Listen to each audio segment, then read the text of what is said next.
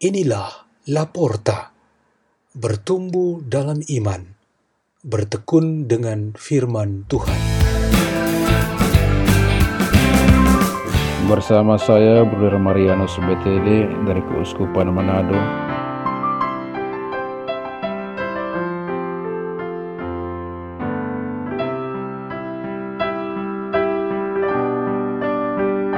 Bacaan dan renungan Sabda Tuhan hari Kamis sesudah penampakan Tuhan 7 Januari 2021.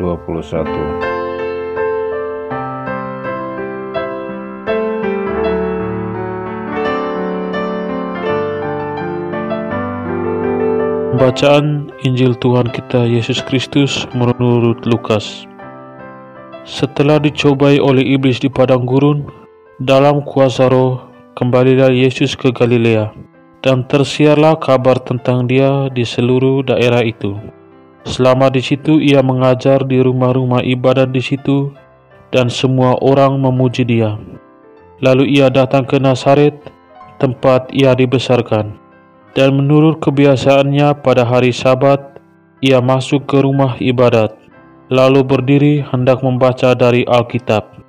Kepadanya diberikan kitab Yesaya, dan setelah membukanya, ia menemukan nas di mana ada tertulis, Roh Tuhan ada padaku, oleh sebab ia telah mengurapi aku untuk menyampaikan kabar baik kepada orang-orang miskin, dan ia telah mengutus aku untuk memberitakan pembebasan kepada orang-orang tawanan dan penglihatan kepada orang-orang buta, untuk membebaskan orang-orang yang tertindas, untuk memberitakan tahun rahmat Tuhan telah datang. Kemudian Yesus menutup kitab itu, mengembalikannya kepada pejabat, lalu ia duduk dan mata semua orang di dalam rumah ibadat itu tertuju kepadanya.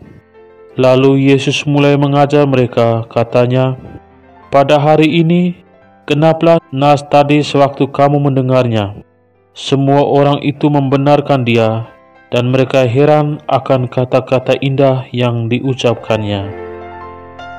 Demikianlah Injil Tuhan.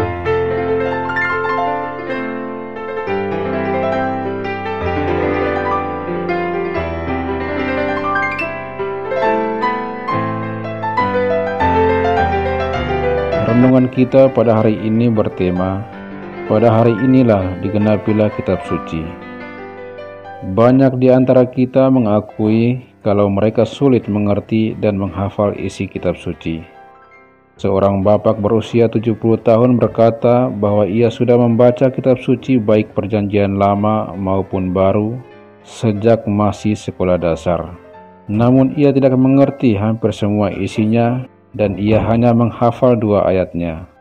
Yang pertama ialah, Sarungkanlah pedangmu itu, di dalam Injil menurut Yohanes bab 18 ayatnya yang ke-11. Dan yang kedua ialah ketika Yesus wafat di atas salib dan berkata terakhir kalinya, Selesai sudah, dalam Injil menurut Yohanes bab 19 ayatnya yang ke-30. Keadaan Bapak 70 tahun ini tidak jauh berbeda dengan kebanyakan umat beriman. Sebagian besar orang-orang di dalam gereja berkata bahwa menghidupi atau menghayati kitab suci seperti mengampuni sesama, berdoa yang tekun, menjunjung tinggi nama Tuhan dan melayani sesama jauh lebih mudah dibandingkan dengan mengerti dan menghafal isi kitab suci. Sebagian lagi mempunyai pandangan bahwa lebih baik mereka yang punya pendidikan teologi dan kitab suci yang berperan untuk mengajarkan dan memberikan pencerahan tentang isi kitab suci. Sedangkan umat kebanyakan cukup mendengarkan dan dibuat mengerti melalui proses pengajaran tersebut.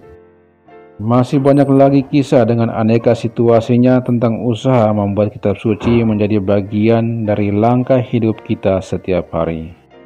Jadi sebenarnya keadaan secara umum dalam kaitan bermanfaatnya kitab suci bagi hidup mereka terletak pada pemahaman yang kurang diperhatikan di satu pihak dan penghayatan dalam hidup nyata yang lebih mudah di pihak lainnya.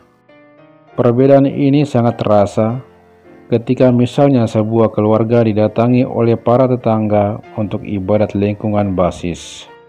Tuan rumah sangat ramah dan dikenal sangat bermurah hati. Kepada tetangganya itu, ia mengakui bahwa kitab suci yang dipajang di lemari tidak pernah dibuka sejak dibeli dua tahun lalu. Baginya lebih mudah mendengarkan homili pastor di gereja daripada membaca sendiri di rumah. Keadaan seperti ini adalah kenyataan di banyak keluarga dan komunitas kita.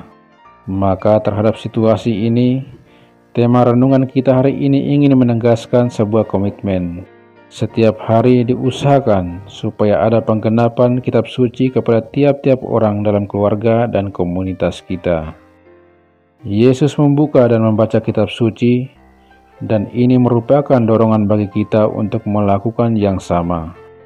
Kepada mereka yang punya kesempatan dan kemampuan untuk melakukannya, hendaknya melakukan itu dengan sukacita.